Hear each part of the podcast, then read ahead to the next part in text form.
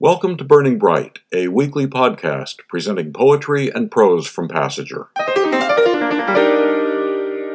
During December, we're featuring writing from books that Passager published in 2021. One of them was an anthology of poems by past and present members of the Writers' Salon at Ingleside Retirement Community in Washington, D.C. Their backgrounds range from art and architecture to history, government, and economics to teaching, theology, and psychotherapy. Many have written government reports, research articles, memoirs, etc. But for most, poetry has been a new endeavor. The group's longtime teacher mentor is Bonnie Naradzay. Its members include centenarians Henry Morgenthau III and Sarah Yerkes, both of whose books Passager published in the past. First by Paul Armington, Buddleia, Butterfly Bush. Now at my garden's edge, my buddleia shoots sprays of gorgeous flowers above the wall, each one contrived by nature to attract a soul that by a single probe fulfills its role to achieve the flower's endless right to life, and therewith gets the food that powers flight. So swooping down and in with grab and push, this monarch gives its name to butterfly bush. With gin and tonic in my hand, I see how beautiful their codependency and admire the way this interplay rejects the timeless joys of life flight, food, and sex. Butterfly bush, I know in fall you'll slow, but come again and thrill me with your show. Buddleia, Butterfly Bush, by Paul Armington. Next, Tree, by the anthology's co editor, Celia Crawford. Joyce Kilmer says that only God can make a tree, but three guys with a bright yellow grinder truck can take one apart limb by limb and chew it up and spit it out in fine particles of dust in six minutes flat. They did it just now under my window, and now I have an unparalleled view of the parking lot. Celia Crawford's poem, Tree. Here's Nadine Dutcher's poem, Grief. They say that everyone grieves in their own way. What is my way? When I look at myself, what do I see? I'm not crying incessantly or trying to live magically. I am watching TV too late at night and too much during the day. There's paralysis in the morning and stress. Should I get out of bed? Should I make myself get dressed? Or can I just lie down again instead? There's also perversity. I don't want to read the sympathy notes. Friends mean well, but their words make me sad. I know I should thank them but with their quotes, I'm reminded again that he's gone, and I feel bad. When do I miss him the most? When he's not there to pick up the phone. When I sit down to dinner and say our grace alone. When I can't comment to him about what the president has said. When he doesn't tell me to come to bed. I think I'm now living with a ghost. Grief by Nadine Dutcher. Eleanor Horwitz wrote this next poem, First Kiss. While flipping through a dopey magazine in the allergist's waiting room, I read that no matter how old she becomes, a woman never forgets the name of the guy who gave her her first kiss. Is this true? And if so, isn't it poor use of the fragile memory coils in your brain? Clogging the synapses that could have helped you master those French verb tenses or learn to play the ocarina? Well, okay, okay, his name was Bruce Silverstein, and the site was a path bordering Lake Messalonskee at the Coed New England Music Camp. It was long, long ago when I was 13 and still wearing a retainer. Bruce was not the gorgeous guy who played the oboe. He was not that tall, red-headed heartthrob who played first violin in the quartet and was 16.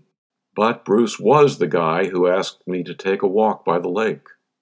Suddenly he stopped, took off his glasses, and very carefully put them down on a stump. Then he placed his hands on my shoulders, took a deep breath, and planted a quick, hard kiss. In silence, we walked back to the dining room because you had to be on time for dinner, and I tried not to rub the place inside my mouth where the retainer had scratched. We could think of nothing to say to each other. The summer passed, and I saw Bruce often at band practice, where we averted our glances like guilty conspirators and thinking back, I decided that the boys in his bunk must have dared him to kiss me. Isn't that the sort of thing 13 year old boys do? Oh, Bruce, it's been such a short 70 plus years. What ever became of you, funny looking Bruce? Did you have musical children who played your old trumpet? Did you, one night, reminiscing with old friends, remember the name of the girl you gave your first kiss? First Kiss, Eleanor Horwitz. Next, what matters most at 90, Bunty Ketchum. What matters at 90 is earth under a wood's path in summer, fire from candles that flicker before mirrors and make of my room a chamber of Versailles, air fresh and cool from my open window that breathes me to sleep every night, the sweet scent of lilacs that greets me in spring mornings, water, my life giver, tears or rain, the creek that flows past my window. What matters at 90 is time, long stretches of memories, short bursts of todays, visions of possible tomorrows. What matters at 90 is love. Love seen, love heard, love tasted, love felt as the touch of a hand, a wink, a smile, or a hug.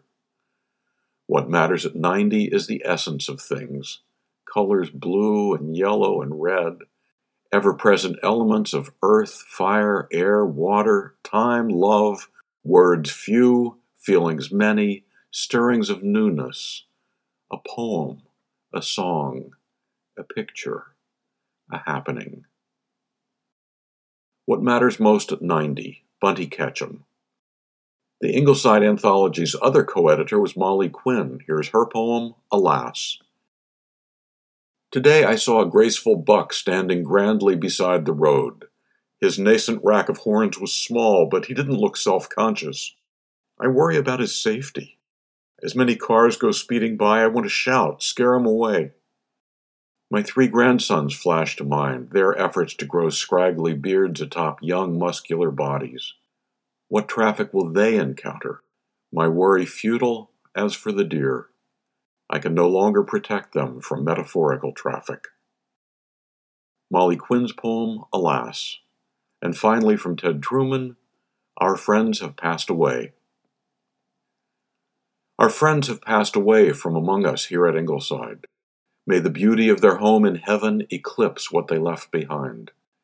Nancy and Thompson are gone, leaving gifts of charm and mirth, a ravine of plants and paths, reminders of the world outside. In Africa, France, Russia, Wyoming, they dwelled and left their marks in elegant prose and poetry, sublime and filled with sparks. We honor their memory and what they gave us all. May we exit as gracefully when we receive the call. Our friends have passed away. Ted Truman, a fitting tribute to the writers in the Ingleside Anthology who have died.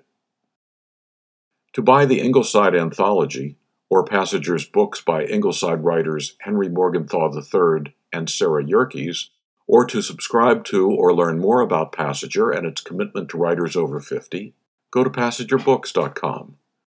Before we close, this from Passager's assistant editor, Roseanne Singer. Reading and answering emails that come to Passager is anything but routine. Almost daily, the passion, urgency, and commitment of the Passager community comes through in those messages. As a small literary press, Passager has brought together a worldwide community of writers, readers, and listeners. To keep doing all that, we need your support. Even a small donation can go a long way to sustaining us. Go to passagerbooks.com and click on Donate at the top of the page. Passager's assistant editor, Roseanne Singer. You can download Burning Bright from Spotify, Apple and Google Podcasts, Audible, and a host of other podcast apps. For Kendra, Mary, Christine, Roseanne, and the rest of the Passager staff, I'm John Shore.